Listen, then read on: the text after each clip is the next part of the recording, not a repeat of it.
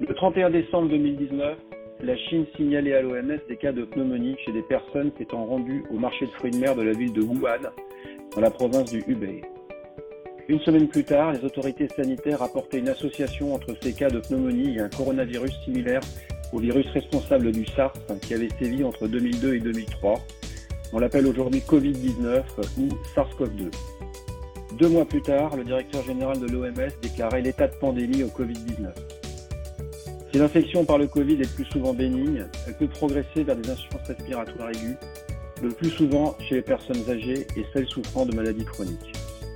Nous sommes dans une ère nouvelle, et c'est pour cette raison que nous lançons Radio Cochin, des séquences courtes pour les soignants de ville, médecins, infirmières et infirmiers, pharmaciens, kinésithérapeutes. Je suis le docteur Vincent Mallet, médecin à l'hôpital Cochin, professeur à l'Université de Paris, et je parle avec le professeur Jean-Paul Mira, chef de service de la réanimation de Cochin. Professeur Mira, vous êtes en première ligne, on peut le dire aujourd'hui. Est-ce que vous pouvez me décrire la situation dans votre service? Alors, nous avons euh, habituellement un service de 24 lits euh, dédiés essentiellement à des patients de réanimation médicale. Aujourd'hui, euh, la montée en puissance de notre structure et euh, l'avancée de l'épidémie a fait que nous sommes passés progressivement de six lits dédiés pour les patients Covid-19 euh, positifs à 12, 18 et puis euh, actuellement nous avons tout notre service qui est dédié uniquement à ce type de patients. Et nous avons actuellement 20 patients sur les 24 lits de réanimation. Donc ça progresse. Et euh, comment voyez-vous la situation dans les jours à venir? Est-ce que vous allez disposer de plus, d'unités qui pourront euh, faire de la ventilation mécanique pour ces patients? Alors à Cochin, comme sur l'ensemble de l'assistance publique et aussi en Île-de-France, des efforts considérables ont été faits par euh, l'administration et par les soignants pour augmenter la capacité de lits critiques, essentiellement de lits de réanimation, et euh, nous avons euh, à Cochin équipé euh, deux nouvelles unités de respirateurs. Nous avons transféré nos patients de réanimation médicale en réanimation chirurgicale. L'ensemble des interventions nécessitant potentiellement de la réanimation pour les patients ont été décalées. Et donc, nous avons une réserve en lit pour le moment.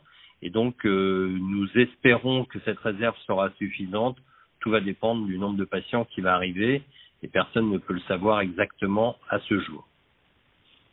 Et nous disposons en plus à Cochin d'un grand nombre de lits dans une médecine, puisque les services de médecine sont grandement mobilisés pour les patients qui ne relèvent pas de ventilation euh, mécanique. Bien sûr, nous avons commencé par mettre euh, des lits réservés dédiés pour les patients en médecine interne, en pneumologie, et puis dès demain, trois autres services vont prendre ce type de, de patients pour une offre euh, dédiée en médecine euh, à Cochin de plus de 120 lits. D'accord. Toute l'assistance publique est mobilisée et Cochin et euh, les réanimateurs et les médecins sont là donc pour à disposition pour les patients. Professeur Mira, on va, je vais me mettre à la place de médecin traitant puisque ce que j'ai compris, c'est que c'est compliqué euh, de, il faut que ces patients-là, parfois fragiles, restent le plus longtemps à la maison pour éviter d'engorger les services et rester chez eux pour éviter qu'ils attrapent euh, l'infection. Je vais mettre à la place d'un médecin euh, traitant qui travaille euh, dans le 6e arrondissement de Paris, donc pas très loin de votre hôpital. Et ce médecin généraliste est au chevet d'un homme de 48 ans avec une hypertension artérielle, un surpoids, il prend euh, des bêta-bloquants et euh, de l'aspirine à faible dose pour, en, prophylaxie primaire. J'ai entendu parler, comme tout le monde, euh, des possibles interactions entre les infections à Covid-19 et l'aspirine. Est-ce que vous me conseillez d'arrêter ce traitement? Alors, certainement pas. il est fortement, fortement déconseillé d'arrêter les euh, antiagrégants plaquettaires euh, type aspirine à faible dose, hein, comme ils sont donnés habituellement, à ce type de patients, surtout s'ils sont infectés. On sait que le virus crée une euh, situation procoagulante et euh, il a déjà été rapporté chez des patients qui avaient des scènes, par exemple, et chez qui on avait arrêté par peur euh, ce type de traitement antiagrégant, des thromboses aiguës, des nécroses chez des patients jeunes. Alors, votre patient est a plusieurs facteurs de risque de sévérité. Même s'il est jeune, on sait que des patients très jeunes peuvent être en réanimation. Il a un surpoids, il a une hypertension, il manque le diabète globalement pour avoir l'ensemble des, des critères euh, de sévérité. Donc je le surveillerai. S'il n'a pas de détresse respiratoire, j'irai le voir euh, régulièrement euh, si c'est possible. Et en tout cas, je lui donnerai des, des consignes pour m'appeler si jamais il avait du mal à respirer. Et par contre, je n'arrêterai absolument pas l'aspirine. Alors ça, c'est un message très très important. L'aspirine, quand elle est donnée à dose antiagrégante, donc euh, l'aspirine ne doit pas être de prix comme un anti-inflammatoire, c'est-à-dire à, dose anti-inflammatoire 1 gramme x 3, c'est le message important. Et quand il est pris à dose antiagrégante, parce que le Covid est potentiellement euh, thrombogène, ne doit jamais, jamais être arrêté. Ça, c'est clair. Tout à et fait. et, et l'autre chose, ce patient qui euh, aujourd'hui n'a pas de signe de détresse respiratoire doit être surveillé, on doit le réévaluer et si on a euh, donc les critères pour vous de gravité. Ben, le critère de gravité, c'est les signes de détresse respiratoire. C'est pas un patient euh, qui est extrêmement euh, sportif parce que ceux-là parfois ils ont effectivement des réserves physiologiques très importantes et qui peut cacher la détresse respiratoire. Mais chez un homme comme ça, dès qu'il va commencer à se sentir essoufflé euh, pour les gestes euh, de la vie courante, je lui conseillerais de se rendre euh, aux urgences si jamais il peut, et s'il peut pas, il appelle le 15 bien sûr pour pour ça.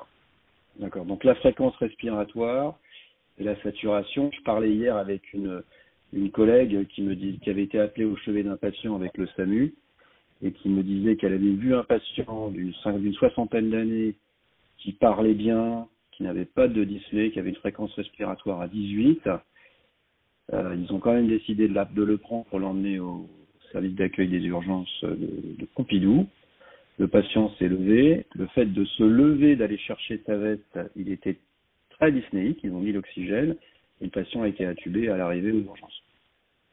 Alors c'est quelque chose qu'on a appris avec ce type de malade, effectivement. Il, même les patients sans antécédents respiratoires ont une capacité à se dégrader extrêmement, extrêmement rapidement.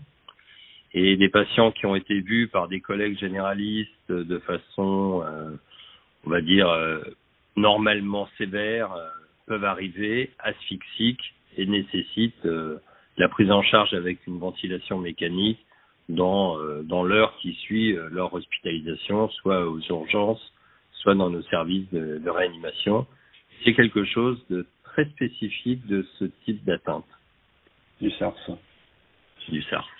Très bien. Bah écoutez, on va être très prudent. Vous voulez insister sur euh, des points particuliers pour ce cas clinique, juste qu'on rappelle les choses?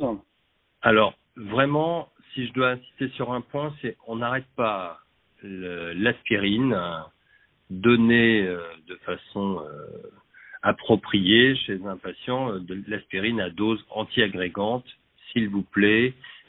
on n'arrête pas ça, le patient continue à le prendre parce que les risques et les conséquences que ça peut avoir chez lui sont supérieurs au risque de continuer ce genre de traitement. c'est très très clair. Merci beaucoup. On n'arrêtera pas les antiagrégants. On vous souhaite bon courage.